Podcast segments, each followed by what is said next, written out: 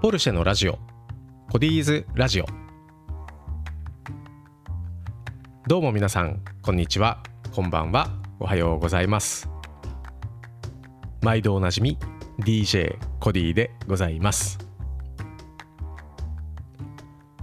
えー、夏が始まりました。ようやく梅雨も明けて、明けた感じあんましませんけれどもね、夏休みがスタートしたりとかね、こう季節が変わったなという感じがしますけれども、福岡も毎日暑いです。皆さんのところもどうですか？暑いっすよね。あと雨雨が本当ひどいですね。ちょっと降り方がね、予測がつかないような降り方をするのがここ数年すごい増えてる気がするので、まあ皆様も本当ね、安全にだけは気をつけてください。車もね、やっぱこう水没とかすごい怖いんで、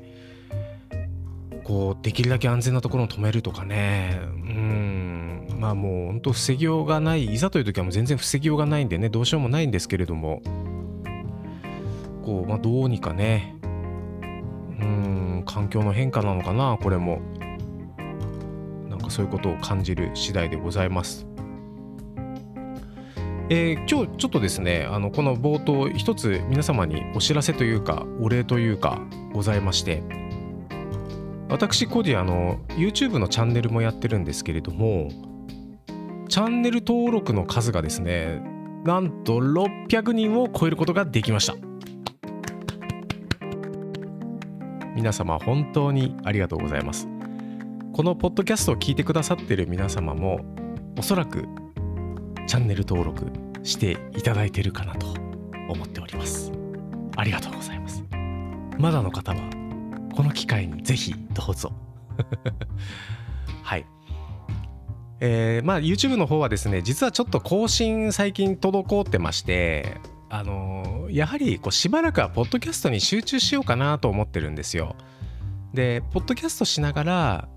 こう映像をね、喋ってる様子の映像を流してもいいんですけれども、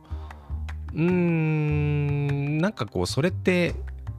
YouTube の全体のそのエンゲージメントとしてはどうなのかなっていうのもちょっと思いまして、えー、ポッドキャストはポッドキャストで、動画じゃないとやっぱりこう届けることができないような情報コンテンツに関しては、えー、動画を撮るっていう風にうまいことね、住み分けしていくべきだなってやっぱり思ったんですね。なのでこうしばらくしばらくというか、基本はもう僕の活動はこのポッドキャストをメインにしつつ、えー、何らかの動画でお伝えしたい時とか、えー、ライブをやってみようかなっていう時に YouTube を活用していく、まあ、こういうスタイルでね、やっていこうかなというふうにほぼほぼなんか自分の中で方針が決まってきた感じがあります。まあ、ですのでこのポッドキャストは継続していこうっていうふうに思ってるんですけれども、このポッドキャストもですね、やっぱこうポルシェだけに限らなくなってくるだろうなと思います。もう車自動車業界全般をユーザー目線で、えー、語るみたいな感じにおそらくなってきます。最近ね、報道を賑わせております、えー、某自動車買取中古車中古車センターというかですね、えー、なんとかモーターさんとかがこうやっぱりすごい大変なことになってますけれども、やっぱあれってね、ユーザーからしても一言どころじゃない、ちょっと物申したいですよね。自分の車をね、なんかこうあんな手荒に扱ってほしくないっていうのは当然なんですけれども、あそこで働いている従業員の車好きの方が何よりかわいそうだなって私思いました。あんなこと絶対したくなかったはずですよ。車好きの人って別に自分の車だけが好きっていうわけじゃないですからね。走ってる車みんな好きでしょ。うん、あれは本当に見ていてちょっと心が痛いというか、かわいそうだなと率直に思いましたね。まあそういう話とかね、もう織り交ぜていければいいかなと思います。まああんまり暗い話をするよりは、まあ、前向きな明るくて、えー、誰が聞いてもこうほんわかできるようなねコンテンツをお届けしていこうかなと思ってますので、えー、引き続きどうぞコディーズラジオ楽しんで聞いていただければと思います。それでは今日も番組いってみましょう。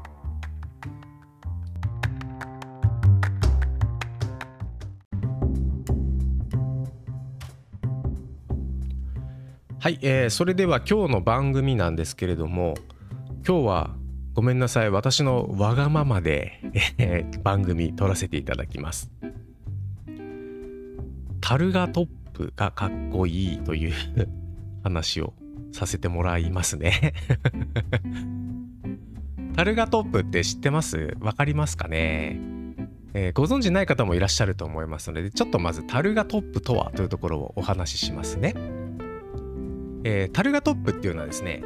車の、まあ、デザインの一つのこう、まあ、ジャンルのようなものだと思ってください。えー、基本的にはオープンカーなんですけれども、オープンカーの、あの後ろのですね、えー、オープンカーってこうフロントガラスがあって、後ろのリアガラスって屋根開けてる時ってないですよね。でもあれがですね、その部分がないとちょっと安全上問題あるんじゃないのって言われてた時代があったんです。特に、えーまあ、アメリカとかがですね、えー、車とかをこう、まあ、輸入するにあたって、えー、安全上の理由で一時期こうオープンカーをそのまんまだと輸入させてくれないっていう時期があったみたいなんですね。えー、そこで、えー、ポルシェが考え出したのが、えー、いわゆるそのリアガラスの部分に、まあ、B ピラーとか C ピラーとかあるじゃないですか。あのいわゆる、まあ、柱のような構造ですよね。その部分はそのまま置いといて、フロントガラスと B ピラーの間だから、まあ、運転席と助手席の頭上空間ですね、そこだけをオープンにさせるっていうやり方を取ったんですよ。こうすると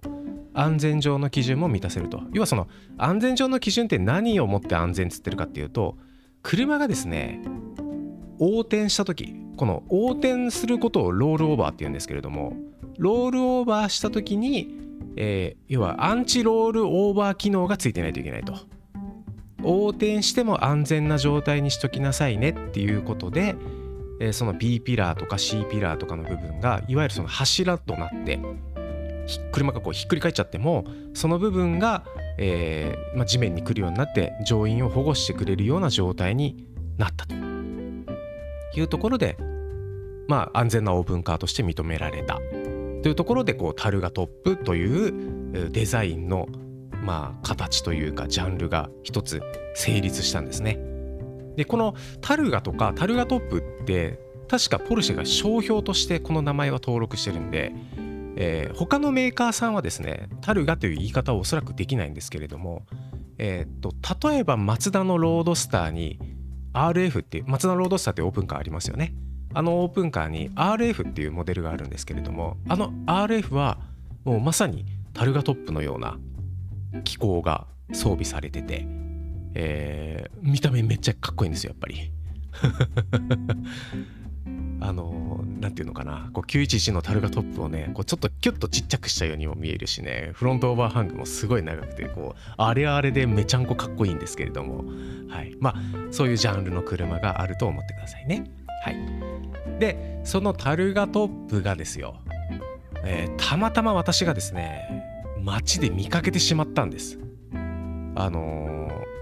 ー、きゅうきゅういち型、いっこまえのきゅういちいちですねときゅうきゅうに型現行ですね、このふたつのタルガトップをほぼ同時に見たんですよ、走ってるところをですね。でタルガトップって写真で見るとですね、ちょっとねあのその美しさの魅力が伝えきれてない部分を私は感じてたんです。うーん、これ本当にかっこいいのかなと。おそらくかっこいいだろうけれども、写真で見る限りは、まあ、そこまでないなと正直思ってたんですよ。でもこれがですね、街の中に溶け込んで走ってる姿を見るや否や、もうどぎも抜かれるぐらいしびれるようなかっこよさがあって、もうね、走り去る瞬間までね、目を奪われてしまったんです。もう並々ならぬオーラが漂ってましたね。もともとポルシェのきゅういちいちのデザインってですね、よくタイムレスマシーンっていうキーワードできゅうきゅうに型が登場した時もそれがこう一つのキャッチコピーというかキーワードになってたんですけれども、時代を超えると、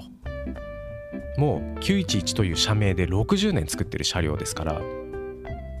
このろくじゅうねんかん基本的なそのパッと見た時のデザインの印象っていうのがきゅういちいちはずっとろくじゅうねん変わってないんですよね。そのデザイナーもすごいと思いますけれども、そのねきゅういちいちのそのタイムレスなデザインをですね、きゅうきゅうに型のタルガトップはめちゃくちゃ踏襲されてるなと私感じたんです。こう昔の今見るとですよ、昔の車ってすごくかっこよく見えるじゃないですか。そのかっこよく見えるから、まあ、旧車が好きというねジャンルも一つ成立してしまうぐらい、車好きの中に旧車っていうのが存在するぐらい、ジャンルとして確立してるぐらいあるでしょ、旧車って。と同じような感じで、えーまあ、ポルシェもね、古いポルシェが好きな方もいらっしゃると思うんですけれども、その古い昔のデザインと現代のデザインがなんというのかな、ものすごく綺麗に融合してる、その完成形がタルガなんじゃないかなって思っちゃったぐらい、僕は今クーペに乗ってるんですけど、タルガのあのデザインのね引き込み感はね本当にすごかった。屋根は確かで開いてなかったと思います。でもすぐ分かりました。ちょっとね B ピラーのね太さが独特なんですよ。で B ピラーの部分はその金属調のねフレームになって、実際多分金属ですけど金属調のフレームになってるんで、でディアハッチの部分がもう全面ガラスでしょ。そしてその A ピラーと B ピラーの間はホロでしょ。いやーかっこよかったね、本当にかっこよかった。それでね、なんで今日この話したかっていうとですね、えー、今僕が乗ってるそのきゅうきゅうに型ってきゅうきゅうえっとごめんなさい きゅうきゅうにてんいち きゅうきゅうにの前期型って呼ばれてるんですよ。でこれが来年もしくは再来年ぐらいにおそらく後期型が出るだろう、モデルチェンジするだろうって言われてるんですね。それがこう きゅうきゅうにてんに 型っていうふうにこうみんな呼んでるんですけれども、その きゅうきゅうにてんに 型になったらですね、もうカブリオレとかタルガポあのタルガトップのモデルは生産しないんじゃないかっていう噂がちょっとあったんです。あのポルシェセンターの営業の方からもなんかちらっとお聞きしたような気がするし、実際にそのポルシェの掲示板とかでもそういうことがなんか書かれてたような気がするんですよ。なのでもしかしたらね、もうこのモデルは今後二度と買えないんじゃないかなと思ってたんですけれども、いやいや、なんと きゅうきゅうにてんに 型であってもタルガトップのデザインがねスパイショットされてたんですよ。あのスパイショットってあれなんです、あのー、いわゆるその車両開発中の車両をサーキットとかで走らせるんですけど、それをこう遠くからね望遠レンズで撮ってる人がいて、それをこう、まあ、もうスパイですよね。で撮った写真を撮った写真とか動画をネットに上げてるやつがあるんですけど、まあ、もうスパイ映像って言ったりなんかスクープ映像って言ったりいろいろしてますけれども、まあ、その中にねちゃんとタルガトップもあったということで、えー、安心したと同時に、もし次私がきゅういちいちを乗り換えるのであれば、えー、タルガトップ憧れますね。ただね、タルガトップもうお値段やばいんです。お値段やばいというのはふたつの意味があります、えー、今どんどんどんどん車両の値段が上がってますよね。だから磁気型のタルガトップの値段は一体どんなことになるんだろうっていう不安というか、まあ、それが一つで、もう一個はですね、とにかくリセールが硬いです。もちろんそうです。数が少ないからですね。市場に出回ってないんで、もう値落ち、とにかく値落ちしません。だから中古で買おうと思っても、うーん、まあそれなりのね、お値段になるはずだから、私にね、手にするチャンスがやってくるかは分かりませんが、もうとにかくね、タルガトップはかっこいい、かっこよかった。ちょっとまだ見たことない方、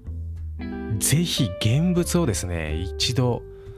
えー、拝見いただくのがもういいかなと思います。なんていうのかな、なんかね、優雅なんですよ。あのもうこれだったら飛ばさんでいいなと思います。ゆっくりとね、流したいね。ワインディングとか景色のいいところをゆっくり流して心の選択をしたい。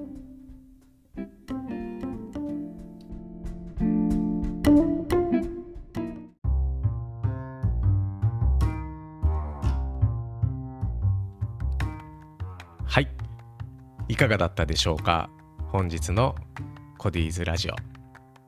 タルガトップかっこいい。いやー、もうなんでこんなかっこいいかな。あのデザインがやっぱ被ってないですよね、他のいろんな車と比較しても。そもそもタルガトップっぽい車の台数そのものがやっぱ少ないですよね。まあ、あとそれと、あのこごめんなさい、さっき僕その言うの忘れてたんですけど、タルガトップのその